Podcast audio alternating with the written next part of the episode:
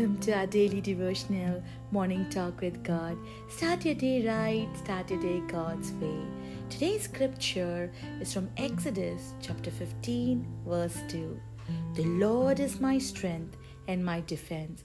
He has become my salvation. He is my God, and I will praise Him, my Father's God, and I will exalt Him.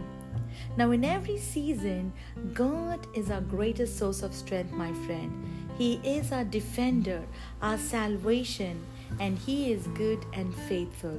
Now, sometimes we are so exhausted in our life, running with the world to be in par with the world's standards. But today, know that our God is our Father, and He will give you strength in all your weaknesses. Just rest on His promises. Be who God created you to be, rather what the world wants you to be. Remember, my friend, God is our Father. He is our defense. He will stand for you. He will fight for your battles. When we let God be our strength, He will also be our song. We will sing because of the victory given to us by Jesus.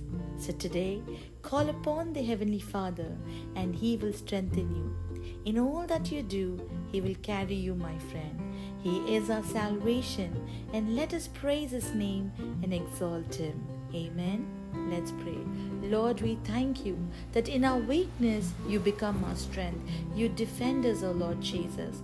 Thank You, Lord, for all that You do for us.